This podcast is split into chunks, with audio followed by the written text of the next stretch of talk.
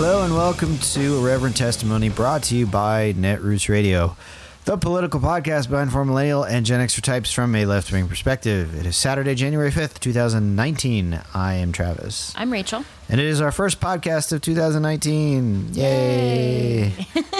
But not much happened, so we're just going to take this week off. Yeah. No, we're not going to do that. No, we'd like to. Stuff is going on. The 116th Congress of this United States has taken over, and it is a very diverse group, especially in the House of Representatives, which Rachel is going to talk a little bit about and what that means before I start bitching about how the media is covering this new Congress. Well, over 100 women were sworn into the House of Representatives, which is more than any time in our country's history, more women than ever, which is fucking rad. And so very many of them are women of color, which is amazing. And they're just really inspiring and lovely and wonderful and young and full of energy and taking no shit from anybody. And all kinds, right? We got... Yeah. Queer women, Muslim women, Native American women, just Latino women, black women. It's amazing. Yeah, it's a 1993 Benetton commercial taking over Congress, and that is making some people very upset. Oh my God, they're so scared. They're terrified. Yeah. And they're lashing out, and it's pretty hilarious to watch because it's not working. Well, not only is it not working, it almost makes you wonder, like... It's backfiring. It's completely backfiring, but I guess it gets their core base real riled up and angry and frothing and scared and I guess. Whatever. I guess that's the purpose, but of course... I also think they think, like, they don't get it still. They don't get that, like, the things that they find so offensive about these women are the things that the rest of us love about them. So they think they can shame them about these things. Yeah, but they're not talking to us. Working. They're not talking to us. They're trying to reach the soccer moms in Des Moines and, you know, the suburban people that put Democrats over the top, saying, "Look how weird and strange and alien and immature these bunch are," and in particular. The one person that everybody seems to be focused on is Alexandria Ocasio-Cortez, the freshman congressperson from New York. And the Bronx. She just – I mean, there was so much about her before she even took the job. She's taken the job, and now, oh boy, are they trying as hard as they can, it seems, on the right especially, to make her into a – to give her tremendous influence, even though they think they're doing the opposite. Right. Which is kind of the weird part. Right. I mean, they can't stop talking about her and, like, trying to drudge shit up from the past, this dancing video that just will not stop. I guess she went to Boston University, and she did this little spoof video of the dance from The Breakfast Club. Mm-hmm. And they found it. Some right-wing asshole found it. And posted it online and said, saying, like, look at this commie nitwit doing this stupid thing. And it's the most delightful video. It's so adorable. And she's so cute and so just fun. She looks so fun. And so... Well, the guy who posted that got ratioed so hard he literally quit Twitter. So that didn't work out. I mean, everybody was just like, I love her so much. And then this, like, new Twitter account sprung up that is AOC dances to everything. And they just put different songs new dance over her. In front of her office. And said, like, let me just pull up what one of her, she had so many comments about it. But one of them was about how Congress people are not known for being good dancers. But she's happy to be one of them. Yeah, I guess not. I mean, a few, I guess, are or were. But yeah. Anyway, it's just delightful. She got sworn in wearing big gold hoops and red lipstick. Oh, and they got mad. And they got mad about that because look at how inappropriately she's dressed and how trashy she is, and she's trash. And that backfired. That backfired hugely. She was like, "Oh, I took my my cue from Sonia Sotomayor, who, when she was sworn into the Supreme Court, also got shit for that. Was told to wear neutral colored nails, and she stuck with her red nails, and she got shit for that." And so AOC responded by saying... Back in the quaint times of red nails and tan suits, I guess they're trying to bring that back. Yeah. She said, so the next time somebody tells a Bronx girl to keep her hoops and her red lipstick at home, you can just tell them that you're dressed like a congresswoman. Right. And that's another, another thing they've tried to say is that she went to like a fancier prep school, even though she's from the Bronx, and that was supposed to be something. I don't know. They just can't stop. And again, like you've pointed out, she's 29 years old. Yeah. So she was born and raised in the social media world. Yes. You're not going to beat her at this game. Also a Brooklyn bartender. Yeah. So it's not like she has real thin skin. No. You're not going to beat her at this game. No. It's everything is just feeding. And she's not ashamed of the things you think she should be ashamed of. She doesn't think it's trashy to wear hoops and red lipstick. She doesn't play any defense on any of this stuff. She's proud to do that. She's not, oh, I'm sorry, I didn't know the decorum of the thing. Fuck that. But in a way, it works perfectly, too, because they call her a socialist and a communist, but, like, she hasn't been there long enough, obviously, to do or say much of any consequence when it comes to actual policy. Right.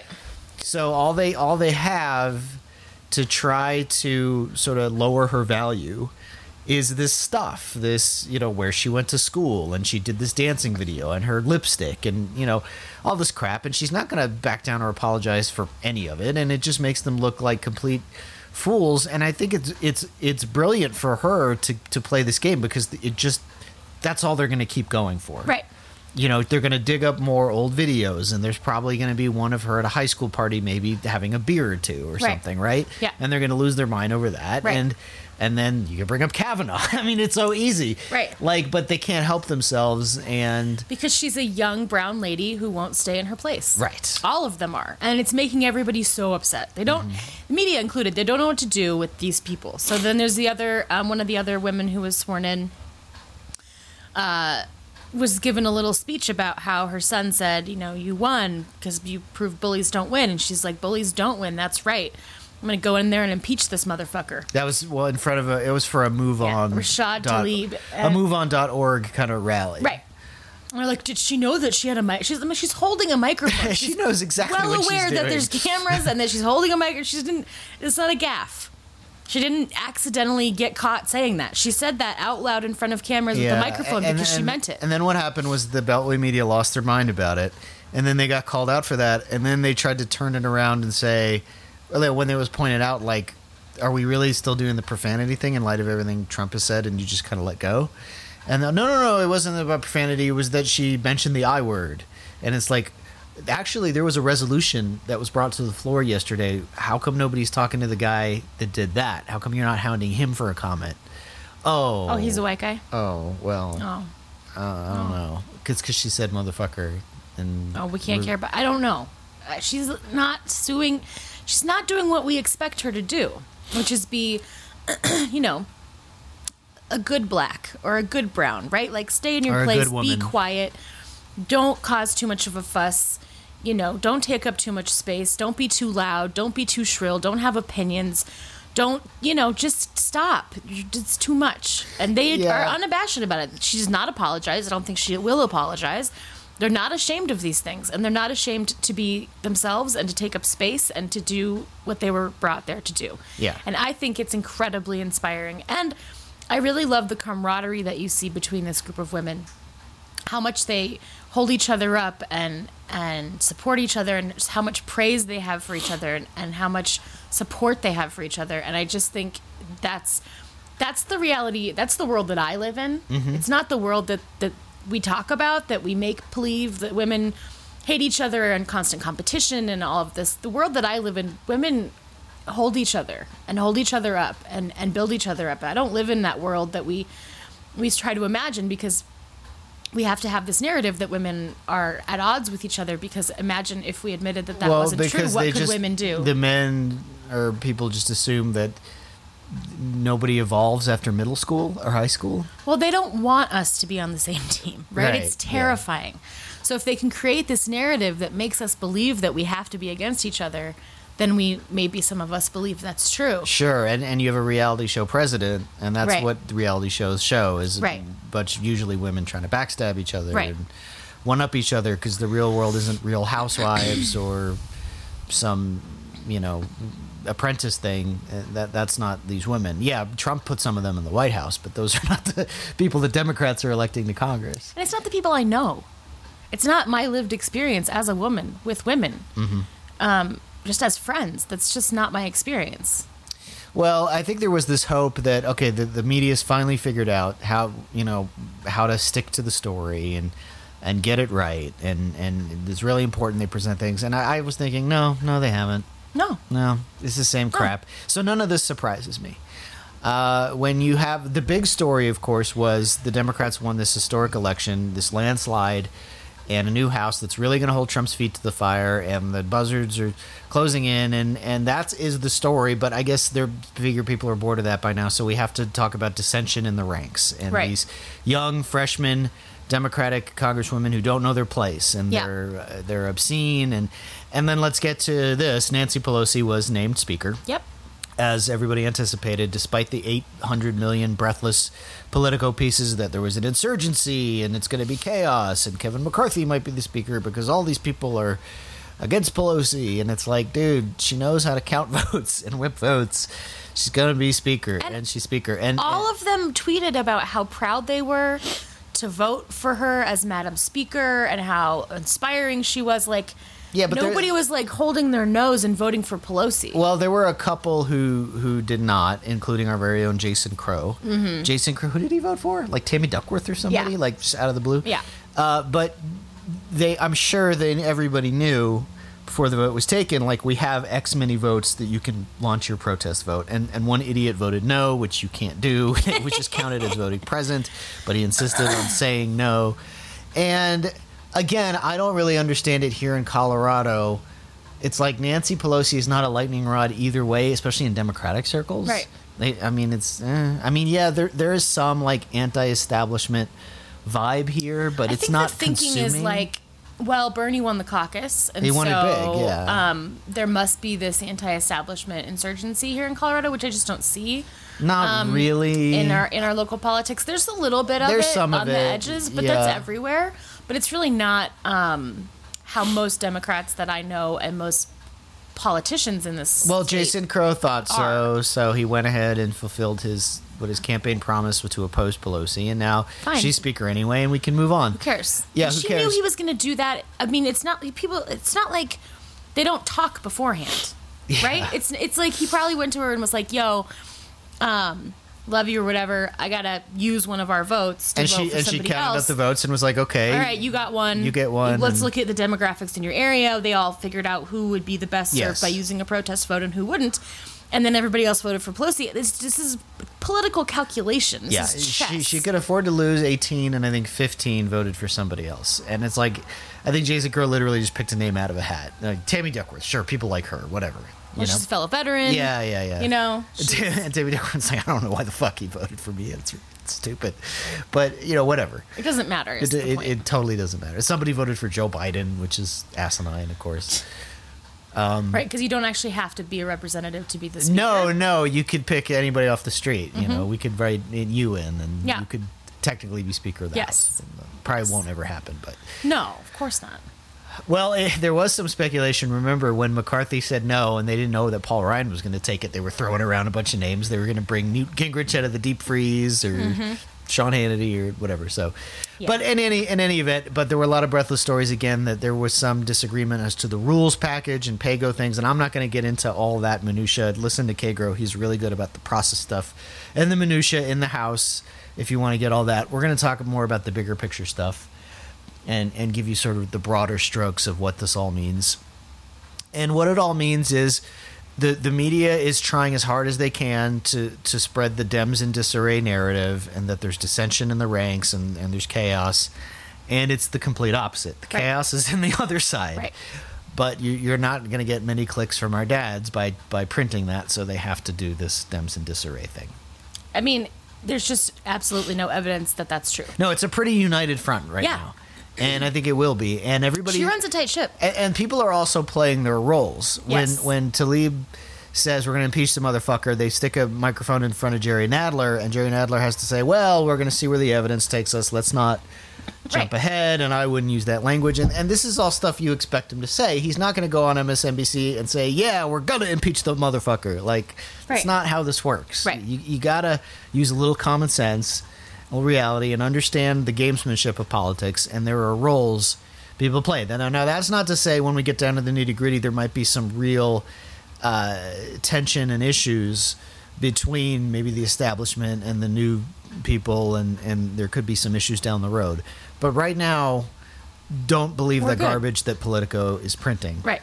Completely, because I think the Democrats are pretty damn focused, and they have a plan, right? They knew they were going to win this election. It's not like, oh, day one, what do we do first? You know, they have a very serious, I'm sure, well mapped out plan of everything that they want to do, all the hearings that they want to hold, and in what order, all the bills they want to pass, and in what order. One of the first things that they did was pass LGBTQ protections for congressional staffers, because of course Donald Trump said federal employees don't have those anymore, so they went ahead and did that. There's a lot of things that they're going to want to do very quickly, and then there's some things that are going to take a little bit longer, but they have a plan. And that's not to say there's disagreements in the process. There's definitely going to be negotiation and disagreements. Some of them will be public, and you know, that's politics. That's how it works. Yeah. But, you know, just ignore the screaming headlines about Dems in disarray that you're going to see over the next few weeks and months. That's pure clickbait. Yeah. The disarray is on the Republican side. And with that, yes, the government is still shut down. And Republicans really don't know what the hell to do or what they're doing or what's going on. But some of the rank and file types are getting nervous. Yeah. Especially those that are up for re-election in 2020, like Cory Gardner. Right. And Susan Collins. Right. And some of those folks are like, Cory Gardner called for... We can't die on this hill. End of a shutdown. Fuck the border wall. Just end the shutdown. Yeah. Because he knows he's going to get fired. Oh, yeah. He's dead meat. He is toast. Yeah. I think he's going to get primaried. Primaried by, from the right? Yeah. By somebody. Because otherwise they know they're going to lose the seat. I don't think so. I do. I don't think so. But in any event, he's in trouble. Collins is in trouble. They know it.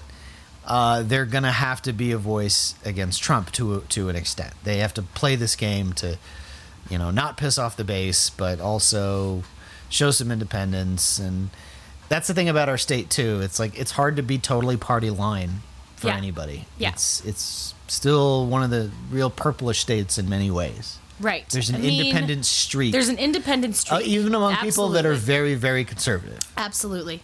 Absolutely. Yep. I mean, we are the home of Colorado Springs, right? The evangelical capital of the world. And there's a lot of hardliners down there. But we do value, that's sort of a Colorado core value, is independence, right? Yeah. Or the perception of, at least. Right. We don't like being told what to do. Yeah. At all. So, yeah, I think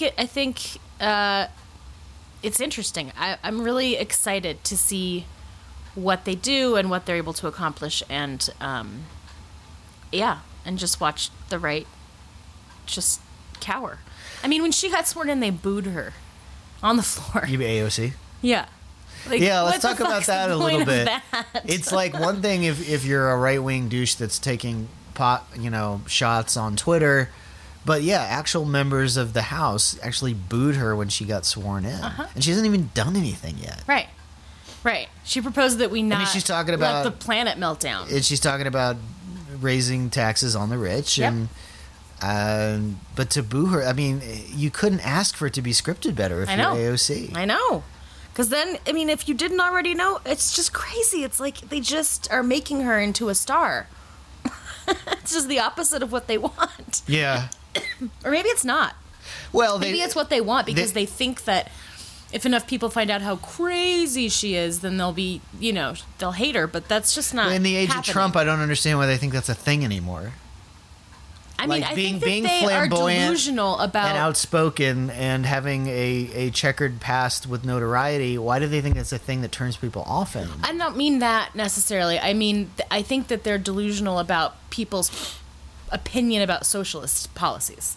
I think they still think that the majority of Americans are against Medicare for all. And well, our party has that problem too. Especially tuition. Leadership in our party has that problem too. Right. So I think that's why they want her to be a star, is because they're like, but then people will realize that she's a socialist and then they'll turn against her. And it's like, most people agree with everything she's saying. Yeah. Yeah. And it's now that it's going to come to us as a party, are we going to fully, and that doesn't mean Bernie Sanders, because he's his own thing that we'll talk more about. But are we going to finally start embracing some of these things and stop being afraid that the right is going to yell socialist? Because no matter what they do, they're going to do that anyway. Yeah. Like right. It doesn't matter. Look at Obamacare. It was a very middle of the road, milquetoast, capitalist, lots of concessions to the corporations and insurance companies, and they still screamed socialism, they're going to kill your grandma, and it was very effective. So why not really give them what they're screaming about and pass some good policy? Right, exactly. Or have some policy that people are actually excited about and can get behind. Yep. And I don't know that we've really learned that, but we'll see. I think there's enough pressure building that, you know, things may change. I agree. I think it's wonderful. Just wonderful. And then you love the some of the optics with Pelosi, with all the kids of color when she was sworn in. And then on the other side, you had Trump and a bunch of skinheads. I don't know what that was about. I don't know anything about that. It was Trump and a bunch of burly bald dudes talking about something, the border right after that. So. Oh, good. Okay. Well, there's your optics. The other optics is some Republican strategist slammed the GOP for the photos are astounding, right? Of what he said was what looks like a 1950s boardroom on one side and then like America on the other side. Right? It's just a bunch of white dudes in suits. Yep. It's all it is. It's a sea of white dudes. And then there's just like, oh, all of this beauty and diversity. Well, that's what the party is now. The Republican Party is the party of grumpy old white men. Yep. So why not have the electorate that reflects that? Right. And Republicans tried to go the other way for a minute, and then, you know, they said, fuck it. The hell with that, and and here we are. And they chased out a lot of women of color from the Republican ranks. Right. A lot of women who were Republican House members lost. Yeah. So there you go. I mean, we don't control their voters. Period. We definitely do not. Republican strategists do not control Republican Party members. Yeah. They just, your voters are your voters. That's your problem. So. Well, and on that note, we have a lot of Republican strategists who are very, doing all the pearl clutching. Like Democrats, you don't get too socialist, don't go too far to the left. Mm-hmm. And it's like, well, we don't really need your advice. Right, Jennifer Rubin. What are you afraid of? Talking about, here's some advice about 2020. Oh, fuck off. Here's who you should really listen to me. It's like, how we don't listen to Jennifer fucking Rubin? How about that? Right.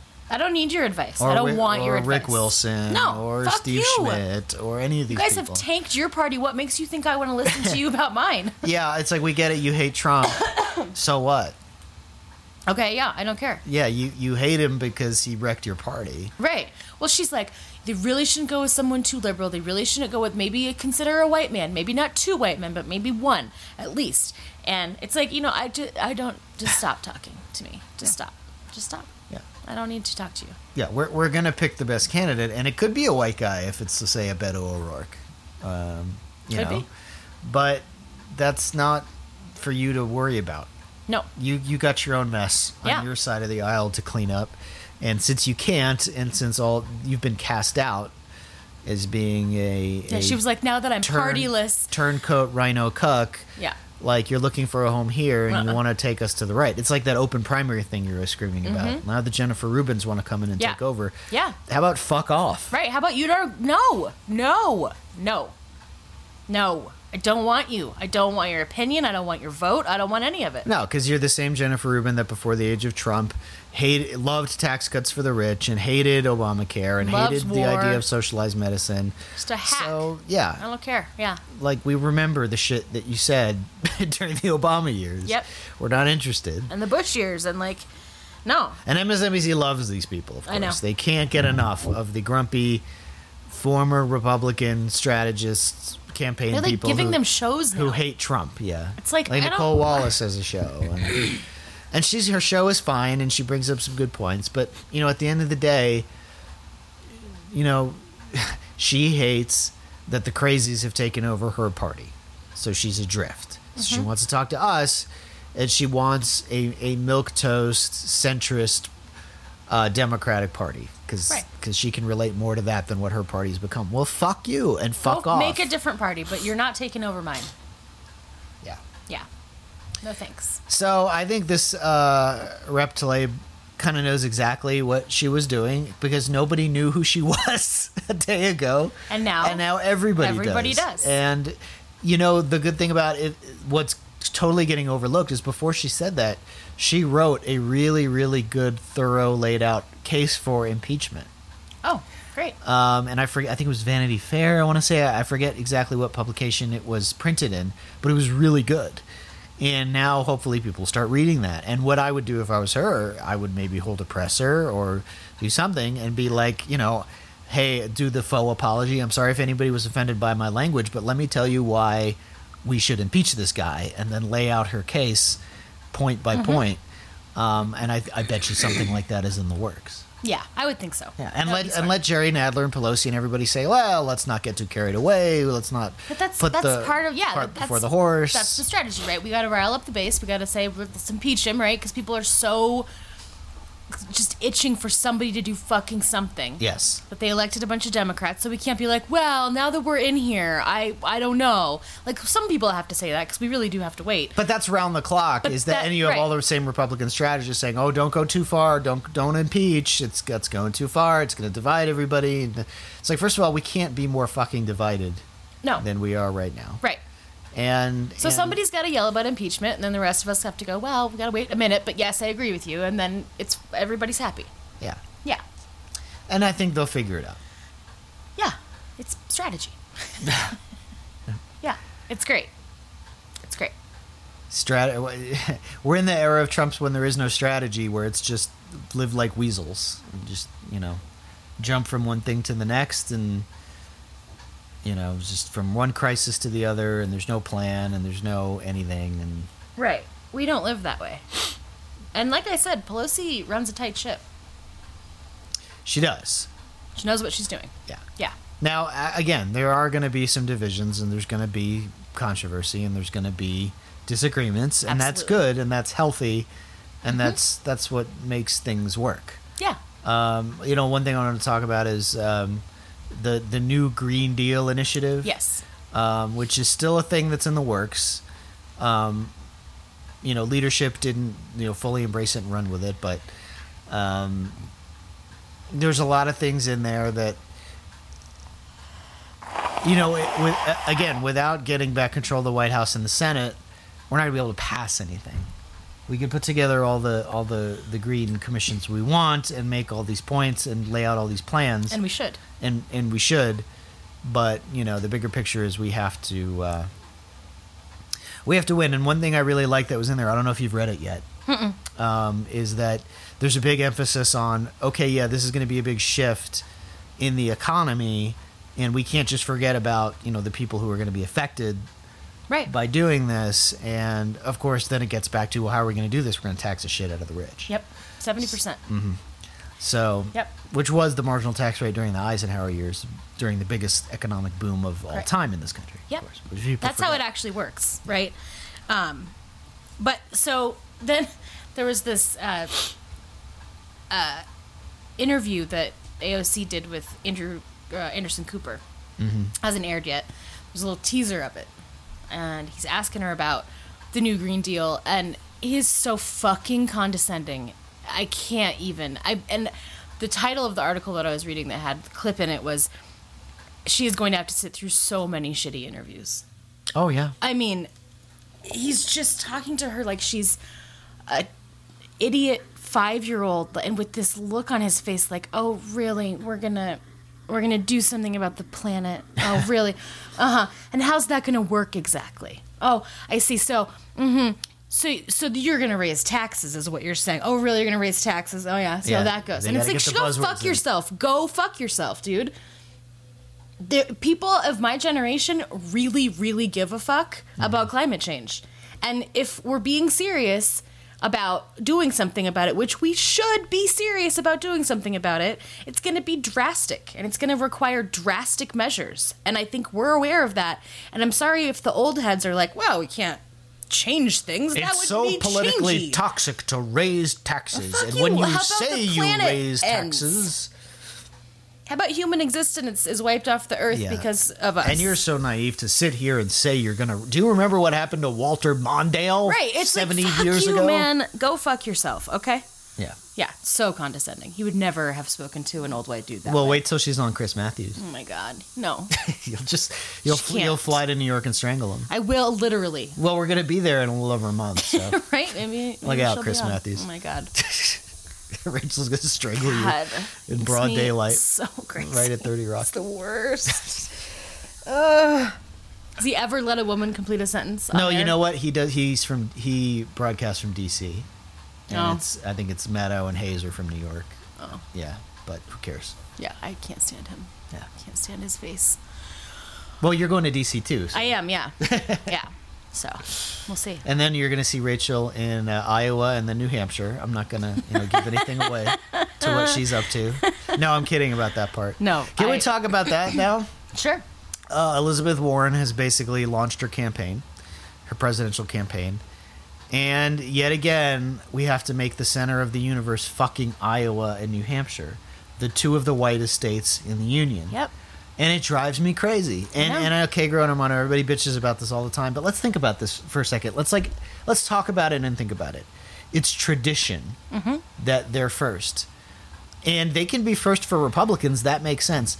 But why as a party do they have to be first for us? And I know, there's a lot of back scratching and this is so important for our economies. Don't mess this up. It's like... Yeah, but these states are not representative. No. As a whole. So what that means is for a year, you have to campaign. It skews the strategy of the campaign exactly toward voters that don't really represent the country either. These are white farmers and white Midwesterners. And ultimately, does it make a difference? What happened in the first two primaries? Hillary won by a hair. Barely in Iowa, and then Bernie won big in New Hampshire, and then so what? At the end of the day, it wasn't really that close, right? But it creates this false tension, and it does skew the strategy of the campaign because absolutely. You have to talk about shit that you matters wouldn't normally farmers. Be talking about. Yeah, it doesn't matter to white the farmers. Literal rest of the country. The majority of the people in this country want to hear about other things, but you can't. That's not the strategy. The strategy has to be these two states, and it's stupid. You could split the difference and make Colorado first. At least it's a little more representative. Right. But it really should be Florida or Ohio, California. Or one of the big swing states. Not California. One of the big swing states, Pennsylvania should go first. That would make a lot more sense. But no. Problem is gotta be fucking Iowa. The party doesn't determine when the primaries are. The states determine it. Yeah, but right? The party can say we're gonna hold the first primary we're gonna count is gonna be this one. They could, they could do whatever they want. Yeah, I mean they could also withhold funds from the state parties if they don't. Whatever. There's things that they could do, but that's creating a pretty toxic environment, I think. But it is. I mean, I agree with you. It's creating stupid. A more toxic environment than the first year of your campaign.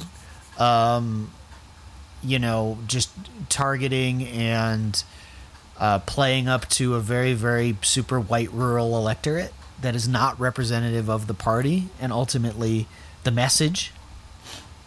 I mean, it's happening already. Elizabeth Warren the is other option talking about farmers, and farmers are fine, and farmers are great, but this can't be the focus of your campaign. Well, I think the other option is that we radically rethink the primaries altogether. Yeah. And regardless of who's first or second, who gives a fuck? Just campaign everywhere. Campaign in swing states starting from the beginning. Make it a national primary. And maybe you lose Iowa, who cares? You lose Iowa, you lose New Hampshire, who cares? How about in... I didn't go there because I don't give a shit about those places because I'm talking to the whole country and not just farmers. So who cares if you lose Iowa? Who cares if you lose New Hampshire? Yeah, keep the number of delegates. Yeah. And then... In July of... I mean, that would really close down the timetable and screw everything up. Because remember, you have the the conferences and the CDs, and then the delegates get together. And but yeah, that makes just have a national primary, you know, in February. I don't know. I don't either.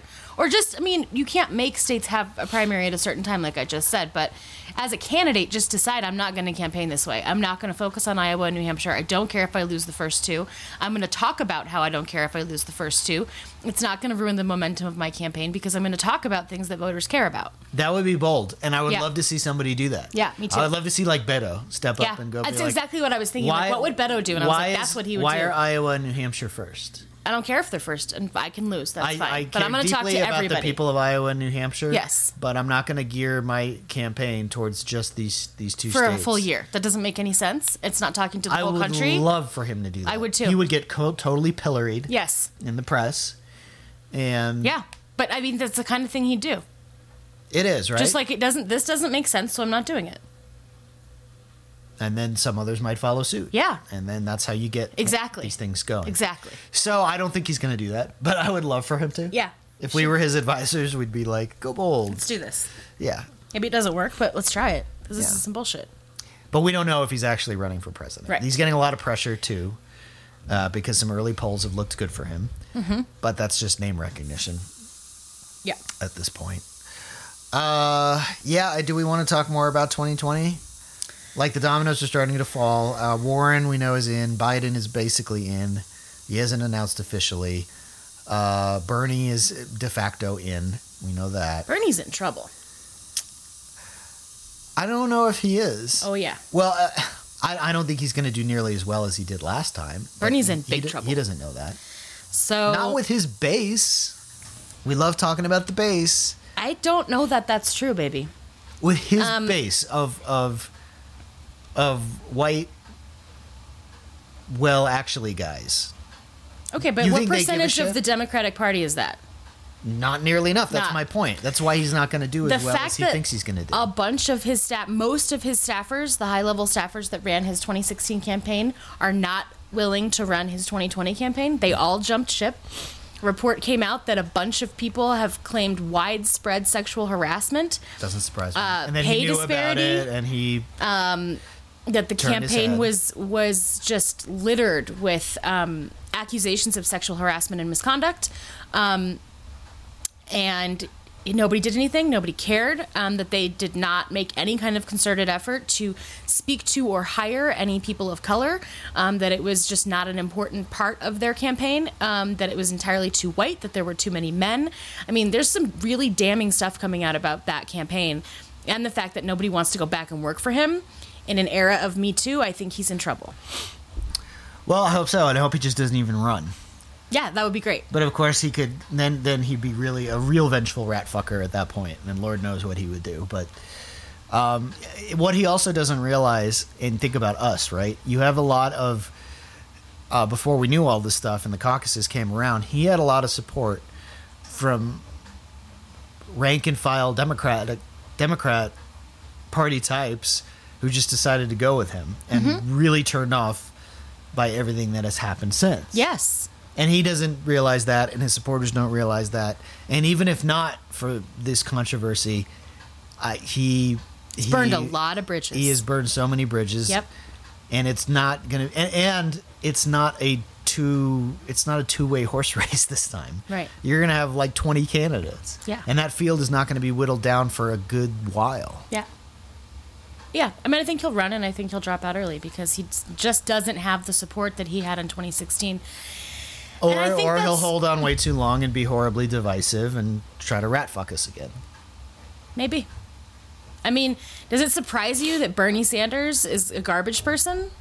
No. That he treats women like shit. It doesn't actually care. Because that's just that identity politics, any white guy, or any guy, period. Right. Any man, period.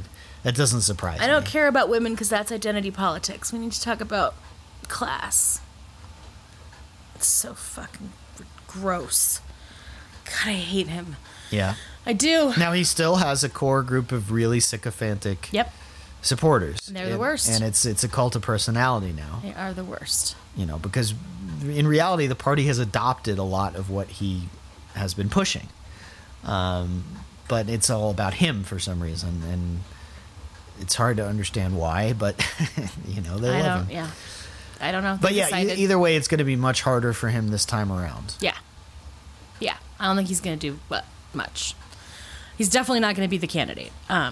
No, it's hard to say, right? Because every poll right now is just name recognition. We don't really know. And Julian Castro's throwing his name in, who I like him a lot, but nobody really knows who he is unless you lived in Texas and pay really close attention to party politics. And, you know, Warren is in there, and, you know, she's a name that is a little divisive now because of the right, and we'll see if that sticks or that holds. They're trying. The natives, the press don't like her. I'm not sure how true that is. Well, I think she's got a problem there. I do. I think she has a legitimate problem. I think she has to clean up some of what she said and done. Yeah, she needs to sit down with some indigenous people and talk about straighten this out. What happened and why she hasn't been listening to them, and apologize and take ownership of her actions and listen to what they want and need from her. And I think if she did all of that, then she could do okay, but yeah. I think it's going to hang over her head if she doesn't really take ownership of it. Fucking Trump posted some bullshit on Twitter that was like a campaign slogan that said Warren 1/2020. Right? Ha ha ha. Ha ha ha. Yeah. Because he just can't stop being a fucking asshole. No, and it's a signal that he thinks that she has a good chance to be the nominee. Right. Yeah. Which she does. I think, you know, when you talk about the heavy hitters and who has the staying power and the resources, you're talking about... And the experience. Yeah. You're talking about Biden and Warren and maybe Booker, you know, if he ultimately runs, which I think he's going to. Yeah, definitely. Kamala Harris may run. We're not sure on that. Kirsten Gillibrand is thinking of running. Amy Klobuchar. It's going to be a crowded field. Yeah. And it's going to take a minute to get whittled down. And there's some really, really good people in that field. Yes. And here's the thing. There's not going to be a ton of daylight right. with policy. No. No. You're going to have sort of the leftish left wing that's talking about Medicare for all and free tuition and everything else. And the other side's going to be like, I don't know how we pay for that. And that's kind of going to be it. Yeah. But I like all these things and I want to do it, but we have to be incremental, and then it's going to start to look more like 2016. And I think the other thing will be if the president is still the president by that time and is running unopposed, which all of that's a big if. Well, there's a lot to talk about there. It'll be a primary focus of the campaigns will be who can beat him. The party is trying to put the kibosh on any chance of primarying Trump. They're really afraid of that. Yeah. They're trying to tell people, no, you can't talk about primarying him. You can't. We're going to cancel our primary like South Carolina did. Yeah. That's weird. It would be bloody chaos if that was even talked about in Democratic circles. Oh my God! You know, they knew Obama was safe, so even Bernie was one of the people. Oh, we should primary Obama. Everybody just kind of laughed it off. Lol. But right. Now with the Republican Party, it's like a serious thing that they're going to have to sort out. And you got some people that probably want to primary him. Yeah, like Mitt Romney. Well, maybe all these obnoxious cast-offs from the party that are on MSNBC telling us how to run our party. Why don't you jump back into the Republican fray and try to primary Trump? Right. It won't work. Take your party back. It won't work, but go ahead and why don't you invest your energy that way rather than telling us what to do? Right. You know? We don't want to be more like you. No. Go tell them what to do. No, yes, it's mildly entertaining at times when Nicole Wallace or Richard Painter or Steve Schmidt or Rick Wilson are ripping Trump, but you're not one of us, dude. Mm-mm. Not in a million years. No. Not even close. No. Most of you worked for George W. Bush. Some of you worked for Ted Cruz. Like, you're garbage people. Mm-hmm. And the fact that we agree that we hate Trump is fine. You know, and I'll clink a glass with you, but you're not in my party. Right. No, so go run your party. Fuck off. Yeah, or start a new one. I don't really care what you do, but I have no interest. I can't say this enough, and me and Greg differ over this. He's very much like, oh, you know, it's great that we have these people towards a common cause, and it's like, yeah, I sort of get where you're coming from, but I don't agree. I just... think ultimately they're Trojan horses at best. Right, they do not share my values. We already know that. Yeah. We share the opinion that Donald Trump is garbage, which is just should be common sense.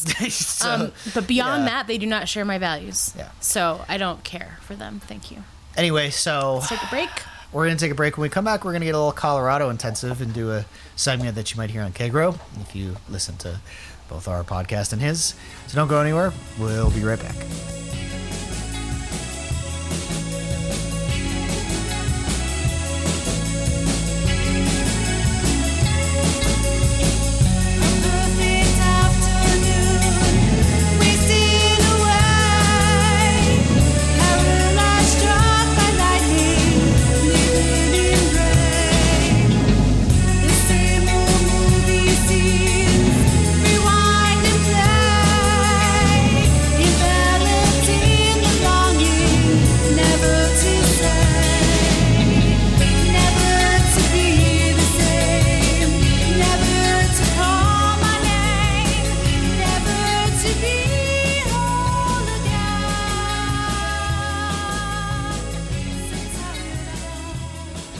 And welcome back to Irreverent Testimony. We're going to talk about some local politics and such, and Rachel's going to tell us about that, and we'll do this segment for KGRO in the morning, so I'll let Rachel introduce it. All right. Good morning, KGRO. We're going to talk about Colorado politics, and I think it's interesting to see what Colorado politics is going to bring in this year because the entire state is run by Democrats now. Mm-hmm. So the state house, the state senate, the governor's office, the attorney general, the secretary of state, all Democrats. And they all have big ideas. And I think it'll be interesting to see what of those passes and what this could look like if Democrats nationally take back power in 2020. What are some of the things? This may be kind of a preview of what some of those things could be. So first and foremost, Jared Polis, first gay governor of Colorado. Openly gay. Anywhere, mm-hmm. I believe. I think anywhere, yeah. Is pretty left. He used to be the congressman out of CD4 in Boulder. And he's now the governor. He's pretty left. He was one of the major proponents of legalizing marijuana back in the day. He's a little sticky on two things that Democrats really like. One is education. He's a fan of charter schools. Yeah. And that's something that our party generally is not, especially here in Colorado. And then the other one is oil and gas. But that's everybody. That's every Democrat. Can't pry them away from it here. And every time somebody tries to, they fail spectacularly. He did run on moving toward 100% renewable energy in the next 2 decades, as well as state government-run healthcare. So we'll see how he sort of steers the conversation, but that'll be something to watch. The environment. So there was a ballot initiative in 2018 about oil and gas rigs and how close they could be to schools, playgrounds, things where lots of people congregate, houses, like residential areas, that failed by the voters. But now that, you know, the legislature is all Democrat, we've got Polis, they're going to push We don't need a referendum. They're going to push to give local localities more control over where drilling can happen. So that should be interesting. It's going to get massive, massive pushback from the oil and gas industry, but oh well. And then healthcare is a really big one. I think it's hard to do universal healthcare on a state basis because so many of the providers, like Kaiser, for example, are, you know, multi-state. We're close operations. Here. We're much better. We have expanded Medicaid to where people who make are not quite in like total poverty, but make less than a reasonable amount are still covered. So a lot of people here are covered. Not everybody, but it's way better than a lot of states. Absolutely. So they're going to try to push for a public option. Because of the way funding works in Colorado, a lot of this stuff's going to be really tricky to pay for it because of TABOR. TABOR, yeah. Taxpayer Bill of Rights. Right, which is garbage. So the other question is whether doctors would even accept this public option. Do they have to? How do we structure that? It's complicated. It is complicated. And then they're also seeking to create a state-run reinsurance program, which is basically just a pool of money to help pay for the costliest patients. AKA high-risk pool. Yes. But it would be properly funded here. Correct. Unlike the ones that the Republicans on the national level are pushing. Right. So they would basically form a pool of money that insurers could apply to tap into to help pay for the costliest patients that drive up overall premiums. Some studies suggest that it could lower premiums by 20 or 30%. Yeah. So that would be ideal. Mm-hmm. They're also looking at addressing the costs of prescription drugs. And then we get to gun control, which, as we know, has a very, very contentious history in Colorado. Well, let's roll back a little and explain what happened after the Aurora shooting and the subsequent attempted legislation. Right. So the Aurora theater happened. And, you know, we also had Columbine. And so the state government passed some laws limiting the capacity of magazines and a couple of other things. Yeah. And it created a giant backlash. The NRA swooped in. Yeah. That resulted in the recall of two state representatives, and one other person resigned. So it kind of spooked everybody. However, you know, that was years ago. What, 2012, I want to say? 2012. Yeah. And I think a lot of strides have been made in the gun control debate, particularly with the Parkland kids. Yeah, we've come back and retaken, and those people who were ushered into office on the backs of that recall have now been ousted. Yeah. They're gone. Yep. So they're going to try to do a red flag bill, which would give judges the ability to temporarily seize guns from people deemed a risk to themselves or others. They tried it in 2018 and it failed because it got sent to the Kill Committee in the Senate, which we now control. The other one, let's see. Oh, education. So they want to fund full-day kindergarten and they want to fund preschool. So free preschool and full-day kindergarten.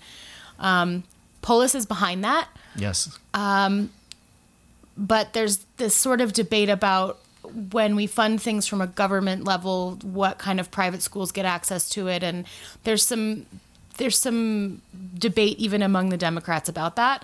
So that's going to be contentious, and again, it's hard to pay for things in Colorado because of TABOR. So the estimated annual cost for all-day kindergarten would be about $225 million. POT was sort of supposed to fix the schools problem, and it just isn't enough. We just have a deficit in funding for our schools. Severe. Like deficit. We're like number 47 in the country. Again, or something. Because of the dumb taxpayer Bill of Rights, it's really hard to raise revenue. Yes. New revenue. Yes. For things we need because of that. Yes. And when we do raise new revenue, too much of it, it just gets refunded back to the people. Well, unless we have a vote, and it's just the stupidest law in the world. Yeah. So we already have a deficit in public education funding. So to add an additional cost for full-day kindergarten and preschool makes it even more difficult. But that is something that they're going to try to work on. But it's important to note that now all these things are possible. Yeah. Where before, with a split in the state capitol, these things weren't possible. No. Because the Republican-controlled state Senate would just kill them all. Yeah, they had a kill committee full of a bunch of really safe Republicans that could not allow the bills to go to the floor that were really popular. Yeah. Because these people had safe seats. They had one in the House, too. There's one of the first things that they're going to do, which I'm really, really grateful for, is banning gay conversion therapy statewide. Yes, we've been fighting that one here for ever, decades, and it kept getting killed. And it will absolutely pass. It's one of the first bills that they're going to pass is a ban on conversion therapy, which I'm very happy about. Unfortunately, that means that these monsters can just take their kids across state lines. But the least we can do is make sure that that won't be happening within the borders of our state. Yes. Let's see. Yeah, it's going to be a lot of... about some criminal justice things. Yeah, so this is just the legislature, but having Phil Weiser be the attorney general is incredible. He's a very progressive attorney general. One of the first things he's going to do is wipe the conviction records of anyone who's ever been convicted of a marijuana-related offense, even those for whom they were arrested or charged before marijuana was legal. So it wipes the records of anyone who ever had anything to do with marijuana. I think there is a possession cap on that, though. Like if you were distributing, I think. I think there is, and if there was any like violent part of it, right? if you were found with guns or whatever. They're looking to Polis. Hickenlooper, the prior governor, vetoed legislation to allow for tasting rooms for marijuana. The thing about Colorado, if you've ever come here for pot tourism, it sounds like a great idea, right? You go, you're allowed to buy pot if you're from out of state, less than we are. And then you realize this funny thing, which is there's nowhere to smoke it. You're not allowed to smoke it outside. You're not allowed to smoke it in your hotel room. You're not allowed to smoke it in public anywhere. There is literally no way for people to consume marijuana that don't have a house. Right. Legally. Yeah. And so they pushed this bill forward, and it had bipartisan support and passed, and Hickenlooper vetoed it. Mm-hmm. So that most certainly Polis would not veto. He'll absolutely sign that. So that they can have basically bars. Yeah. You go in and you buy some pot and you smoke it. Like in a marijuana Amsterdam. Bar. Right, right, exactly. And that's going to be a little bit tricky around food and alcohol and that kind of thing, but they're going to figure it out. Mm-hmm. They're definitely working on making sure that if the Supreme Court overturns Roe, that abortion services would be safe and available. Moving really quickly on that one. Yes. Because that one is going to come up before the Supreme Court before we know it.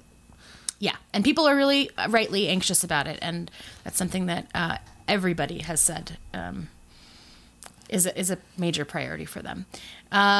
Jenna Griswold, who won the Secretary of State seat, in part because she criticized the prior Secretary of State for releasing the voter records to Trump, mm-hmm. which was kind of a red herring, to be honest.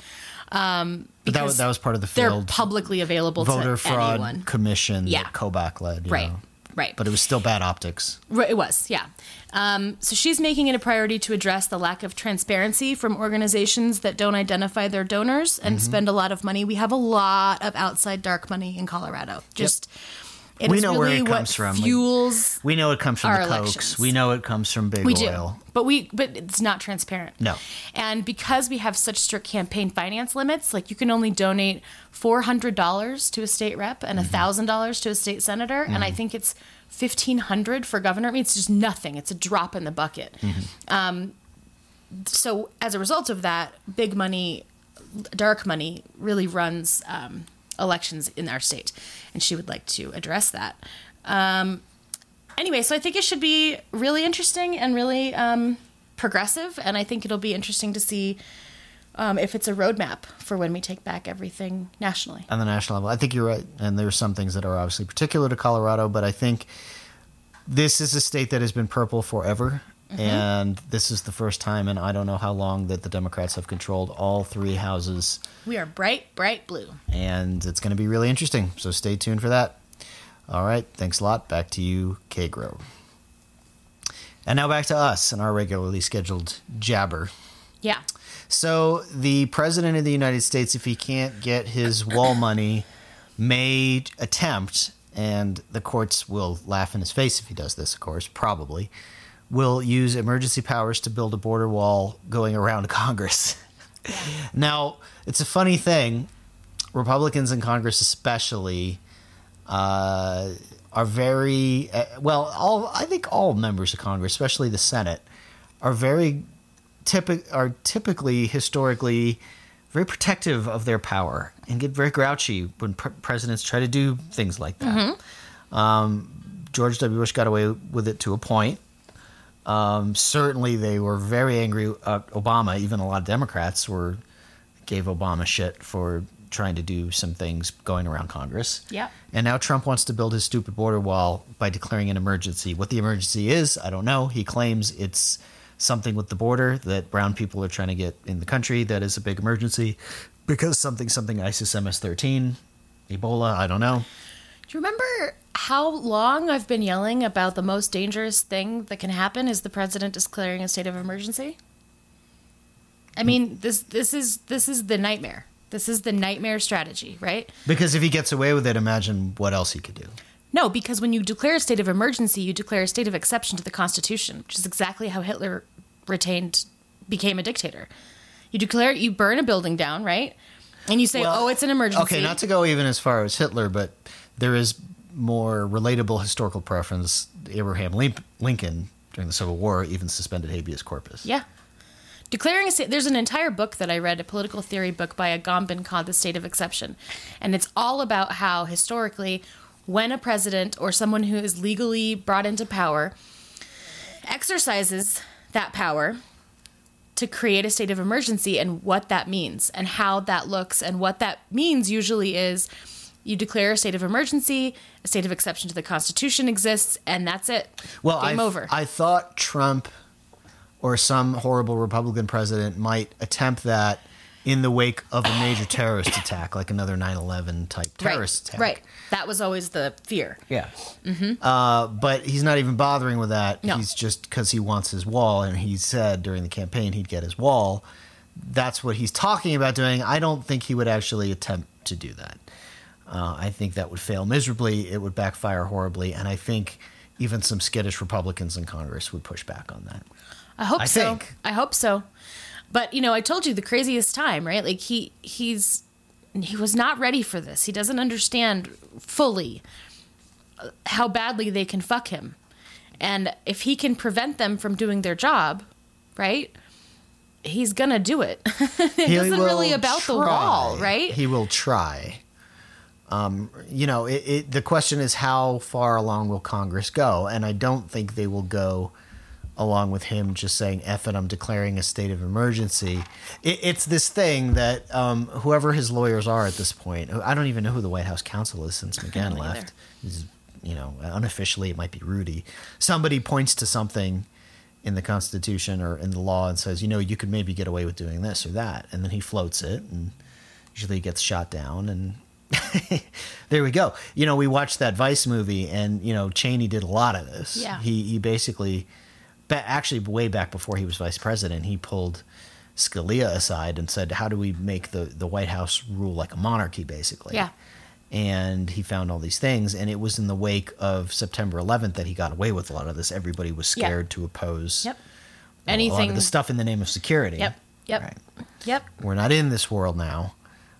We could be. I mean, you know, there could be a major terrorist attack tomorrow. It's never completely out of the realm of possibility. Right.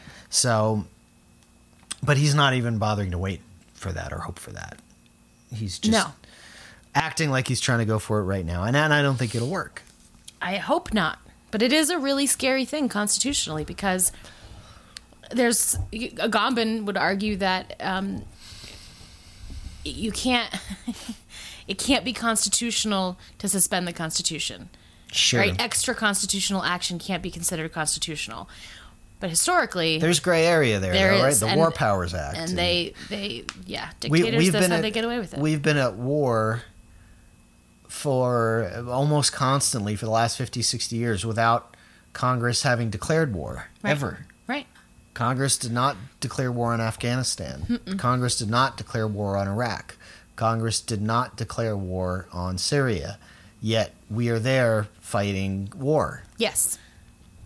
And if and when we go to war with Iran, you'll never get that through Congress, so it will not be declared. And that was unheard of 50, 60 years ago. But then there was something called the War Powers Act, which basically said that...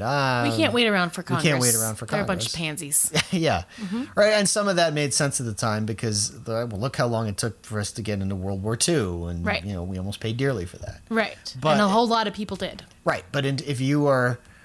not even an originalist. If you read the text of the Constitution, it's pretty clear. Like, you're not supposed to go to war with anybody unless Congress says it's okay. The president is the commander-in-chief, but the president shouldn't get to decide on his own whether or not we go to war. No, that was designed... That is a national crisis. That was designed very specifically to not for that not to happen. To prevent war, right? Mm-hmm. And only go to war in really exceptional cases. So Congress actually kind of signed away their ability to declare war. That. And I think that was strategic... on a lot of the hawkish people, right? Like, they don't want that power. They want a president to be able to declare war whenever they want. They don't need that power, right? And essentially they do. And this has been utilized by every president, Republican and Democrat, for the last, 40, 50, 60 years. Yep. So, there's that. Yeah. So, anyway, it's really I'm just not trying to sound hyperbolic, but like I'm going to go read Agamben and come back and tell me that this shit's not terrifying. No, I don't think Trump will actually do that. I think that he is floating that once again to see A, how it plays, and B, to try to kick Congress into gear to get a deal done, being like, don't make me do this thing that's really dangerous constitutionally. Just well, how's he going to pay for it? Money. Well, that's an interesting topic too, because I've read a lot where he has already been allocated quite a bit of money for border security or fencing, and he hasn't actually used it because he doesn't know what he's doing. But now it's all symbolic, right? I've made this arbitrary number, which won't pay for close to what he wants, even if he gets his full $5 billion. But I need to get my arbitrary number, and of course now Democrats are dug in and have no reason. Absolutely none. To cave. And they shouldn't. So I again, what I feel like they're trying to do, or I hope they're trying to do, is since that number isn't terribly significant and isn't going to actually get him his full wall built, try to extract quite a bit out of him for that. Whether that's a DACA promise or some other things, or what have you. And I don't know. I don't think we should do it. I don't think we should cave. I don't think we should give him the win.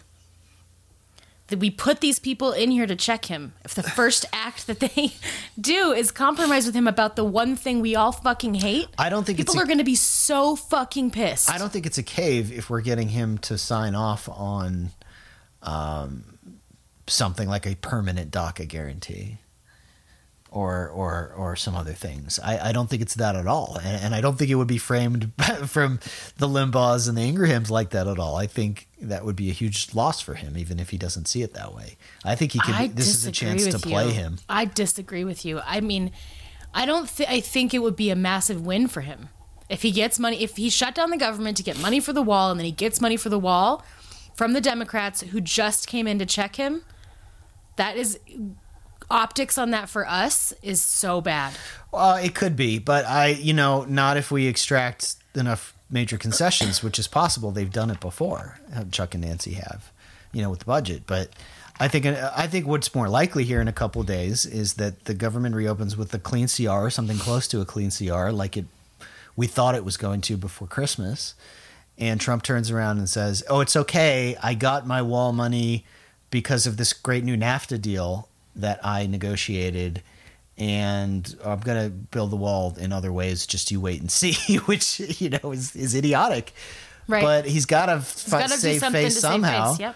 And he doesn't really think he can keep the government shut forever, because I think they're starting to figure out what a government shutdown actually means now. Mm-hmm. And now it's like DHS people aren't going to work, and air traffic controllers aren't going to work, and like shit's getting real now. Right. And this is a new thing that I just heard, that this may be the linchpin. They will not be issuing tax returns. You know how pissed people are going to be? Yeah, well, millions of Americans getting your tax returns. Yeah, millions of Americans are not getting their tax return, which a lot of Americans, that's their savings account. Yeah, a lot of them filed this week, and they're waiting for that check in the next week or two. Yeah. And now it's delayed. Yeah, people are going to be furious. Yeah, and that's a lot of white millions people. And millions of white people and his voters who are looking for that couple grand to do whatever thing they do with it every year. I mean, that's literally how a lot of people live. That's their savings account. Yeah, they budget it in, and then that's their expense for the vacation or the whatever, paying that bill or whatever it is. And if they don't get it because of his fucking wall, people are gonna be mad.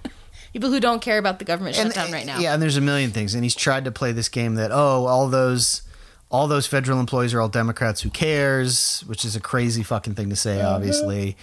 Or because he's not the president of Democrats, I guess. Right.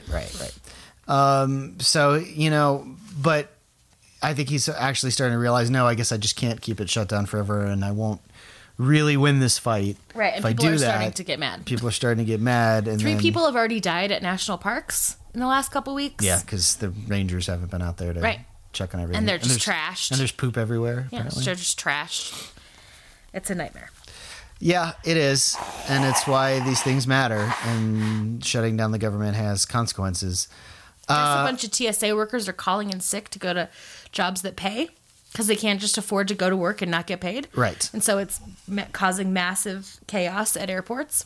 Or they have kids they need to take care of, or, a million other things. So, yeah, he has to end this, and Democrats are not going to give in, so but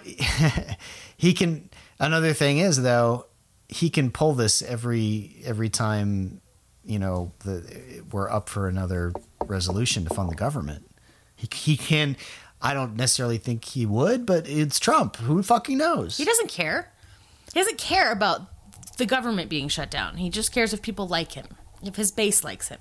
Yeah. That's it. So it's very possible in the next day or two that we get the clean CR that we should have gotten a couple weeks ago, and that he just declares victory because of NAFTA or something, or they secretly told me they would pay for the wall, or who knows. Yeah. It's going to be something really stupid, though. Yeah. And his base will be like, good, see, we won. Everyone else will be like, okay.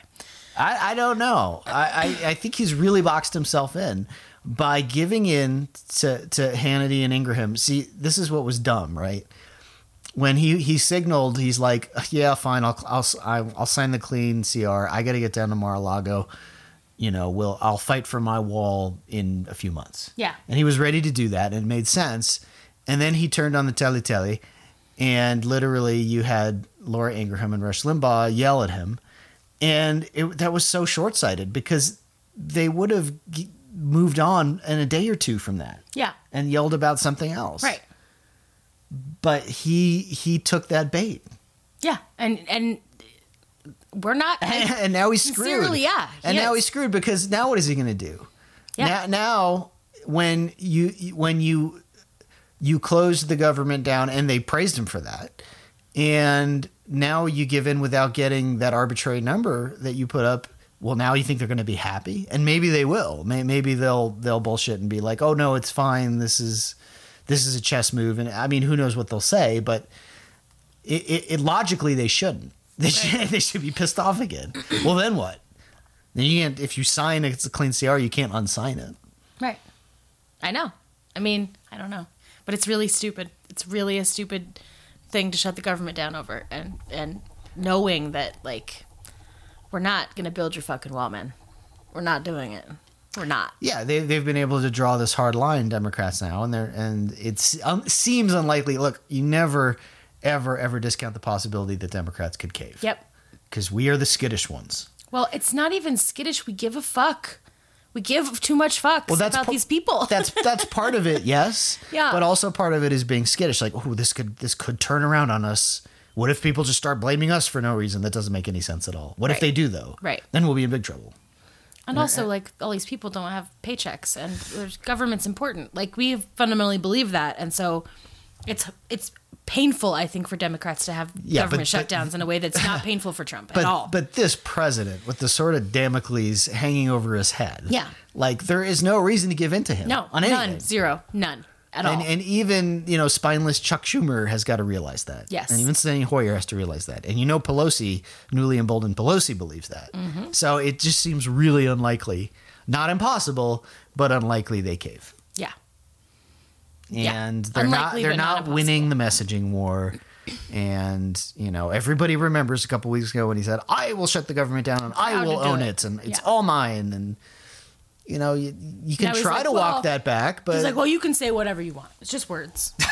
Okay. Yeah. Okay. It's just words. Sounds so good. My prediction is this does end in a few days, but I might not. Yeah. We really are dealing... This is what Republicans are realizing, right? Because they have to own this now. I mean, we all do in a sense, but Republicans have realized now, like, we don't know. We don't know what he's thinking. We don't know what his plan is. We don't know what he actually wants. We don't know what's going to happen. Right. So you can't strategize and make a plan and have messaging and draw a roadmap.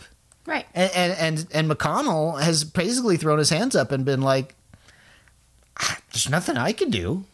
Like, he's telling the White House, you tell me exactly what it is you want and we'll go accordingly. But until you know that, I'm not going to really say or do anything. And I can't blame him because what is he supposed to do? I don't know. Especially after getting burned in December. Yeah. I mean, fuck him, you know? No, I don't feel bad for him. I'm saying... In his position right now, what is he going to get out there and advocate for? Like, yeah, he can repeat the talking points of needing the wall, but to that end, does he get up there and be like, "This is fucking stupid, Mr. President. Can we please open the government?" Thanks. No, McConnell's not going to do that. Well, that's what he should do. Well, he's not. He's that's another thing that the Republicans can't wrap their head around, is that this is Trump's party. This is it. Yep. Whatever his whim is at the moment, that is your party's position. Okay, yeah. And you have a couple rogue types out there that are, rocking the boat a little bit because they're worried about their own prospects in 2020, but for the most part, it's whatever Trump says. And if it doesn't make sense, too bad. That's still what it is. Yep. The exception of, like you said, like Cory Gardner. Or Lindsey Graham comes out there and tries to put a logical face on it and say, well, it's really symbolic, or the wall is, what did he say? It was a metaphor or something. Everyone's like, what are you talking about? No, it's not. Yeah. You want $5 billion for a metaphor?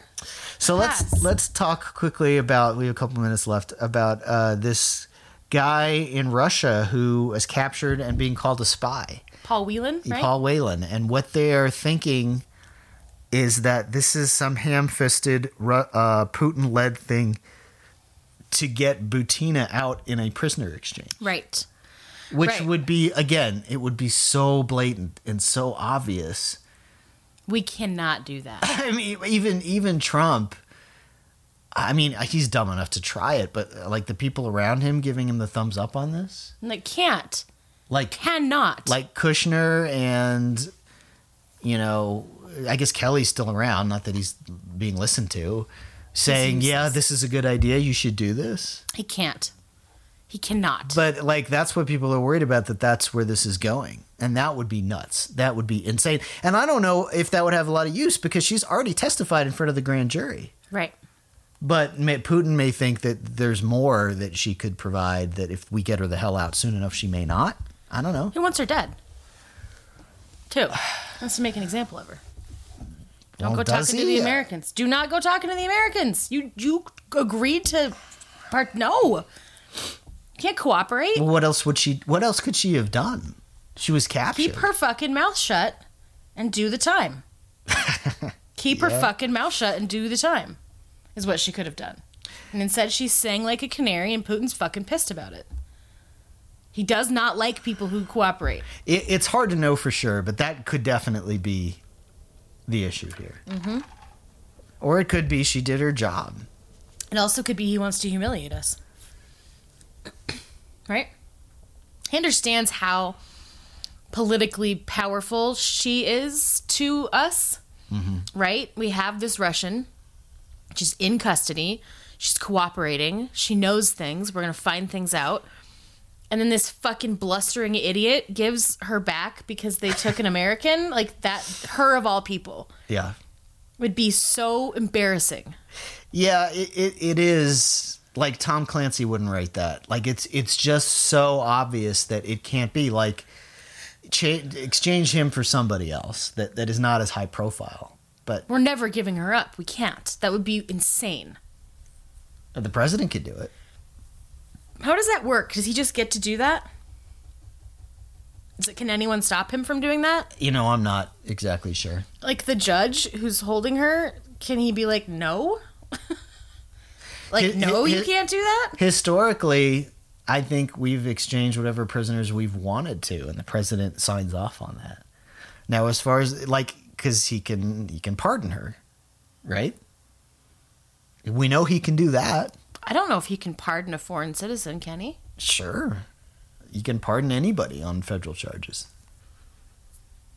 I don't know. I mean, this is unprecedented to even be talking about it, to even be thinking about it. Yeah. It's ridiculous.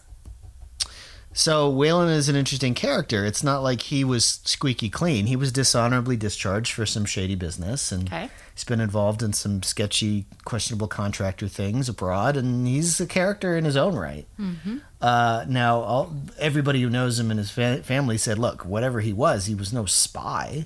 He was at a wedding, right? Yeah, he was at a friend's wedding, but, I don't know. I don't either. He could be in on it. He could be in on it. It just seems we don't know. And no. I love it would be wonderful if we found out, but we don't know where this is going. There's just a lot of speculation. The whole trade for Butina thing or whatever may just be, conjecture. Yeah. We have no idea. Right. But it's something to watch.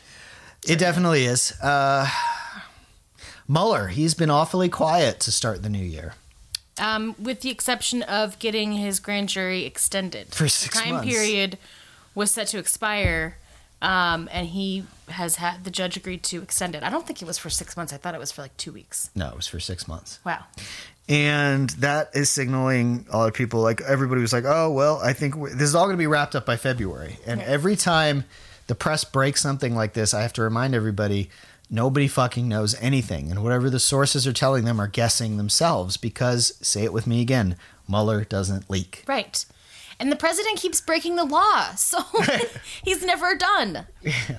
He just has to, okay, well, okay. Got to investigate that now. Bring them in. Bring that guy in, right? Mm-hmm. Keeps doing stupid shit. And it's like, okay, so it's the never-ending investigation until the president stops breaking the law. Yeah. But the thinking is any day the hammer will drop on either Corsi or Roger Stone or Don Jr. or somebody, and that may be, or the reality is we don't know, and we'll know when we know. We know there's more big stuff in the pipeline, obviously, but we just don't know when it's all going to drop. Right. So we just don't. Yep. Keep your eye on that. And then the palace intrigue between the young Democrats and Pelosi, and who didn't like the new rules package or whatever, will seem very trivial. Yeah. Which is what we have to talk about now, since Mueller has been quiet to start the new year and end last year, which means something is in the works. Definitely. He's not just hanging out. I mean, he's working. He didn't take an extended vacation. No, he didn't go to Mar-a-Lago. No, he didn't. No. He didn't go to the golf club. Do you want to talk about how JFK is alive? Oh, yeah. JFK Jr. Trav's had some interesting run-ins with some folks online. Okay, so if you follow the QAnon thing, where December 5th was supposed to be a big day when everyone got arrested, and and that Hillary didn't Clinton happen, and Obama, and then it was January 3rd, and that didn't happen, and but one of the central parts, and this was not started by the Q guy on Reddit, who they all breathlessly follow. Right? No, they don't think he's Trump. They think he's just some inside guy. They think it could be Trump, but somehow on their own they came up with the idea that JFK Jr. is alive. He either faked his death or there was an attempt on his life that he managed to survive. Yeah, he's managed to survive, and he's been hiding. And when the dam breaks, and all the Democrats get arrested for their pedophile rings, and Trump, cleans up and takes over, becomes king or whatever, that JFK Jr. will be by his side and a part of that. Why him? I don't know. It's really weird. Well, I did explain this actually before, in that he died in the early 90s, I want to say, or late 80s. In any event, he was a lot of suburban older women were really just thought he was just so handsome, and he was going to be, he was going to be a president one day, and so all the tabloids for like years after his death, like JFK Jr. is still alive, he faked his death, blah blah blah. Like I remember that clearly from the supermarket checkout lines, and there's still some of that even last few years. Wasn't he kind of a socialite too? Oh, sure. He was Kennedy. He did kind of run probably in the same circles as a Donald Trump. Oh, yeah. I'm sure they knew each other. So, yeah, that's part of the theory, too. Right. And anyway, so this new Twitter handle, JFK Jr., was basically came out and said, hey, I'm back. And then, guys were right. You guys were right. And here's a bunch of the QAnon people were getting very excited about that. And then I started, jumping in and, going along. And then that account retweeted me, and now I have a bunch of QAnon followers. Which is just bizarre. So hopefully they're listening today. Hi, our new QAnon listeners. Hi. Thanks for tuning in. I hope I gave you lots of useful information that you it's all coded, of course. So, when we speak negatively of Trump, it's all with a wink-wink, because the storm – what did they say? The storm is coming? Mm-hmm. The storm is coming, The storm is coming, so. Yeah, no, the JFK Jr. account – tweeted this story about how it was an attempt on his life, and he got in that plane crash. His wife and daughter did die. Uh-huh. He managed to survive. He was pulled in and rescued by Donald Trump personally. No, he sent a copter or something. Oh, right. I forgot what it said. And then took him back to one of Trump's resorts, where he recovered for 3 years. Mar-a-Lago. He doesn't specify. Okay. He recovered there in hiding for 3 years. Yeah. Wow. He must have been really banged up. I mean, right? And then he's been plotting with Donald Trump since then. And Mueller. Because remember the whole QAnon thing is the whole Mueller investigation is just a front. And Mueller and Trump and JFK Jr. are working to bust pretty much every Democrat in the country is part of a pedophile ring, with the leaders being Hillary Clinton, Barack Obama, Eric Holder, Loretta Lynch, and George Soros, I want to say. He's probably funding it. He's funding it, yeah. And that they've actually already been secretly arrested, and they have ankle monitors. They have ankle monitors on, which you can kind of tell in some pictures because when they're wearing like bell bottoms or billow or boot cut jeans or whatever, right? And that's when they have it. So there's that. So yeah, he's been plotting with Donald Trump all these years to get him elected and also to take down this the worldwide pedophile ring that is led by Hillary Clinton and Barack Obama and some other people we don't like who are evil Democrats. Even though we didn't know who Barack Obama was back then. But it's fine. So that's happening. So we got one step closer as JFK Jr. revealed himself on Twitter, because where else are you going to reveal yourself? Yeah. And of course he claimed that Twitter took down his handle, but he's back. Right, right. But they wouldn't confirm it was him. He didn't get a blue check mark. Right, right. Because some people on my timeline were saying, "Well, how come he doesn't have a blue check mark?" I'm like, "Well, Q doesn't have a blue check mark. He doesn't even have a Twitter account, as far as I know."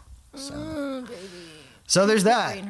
So we have a lot of thank you to all the new QAnon followers. Appreciate it. Tune in, and we'll give you the coded messages. Wink, wink. Nod, nod. Yep.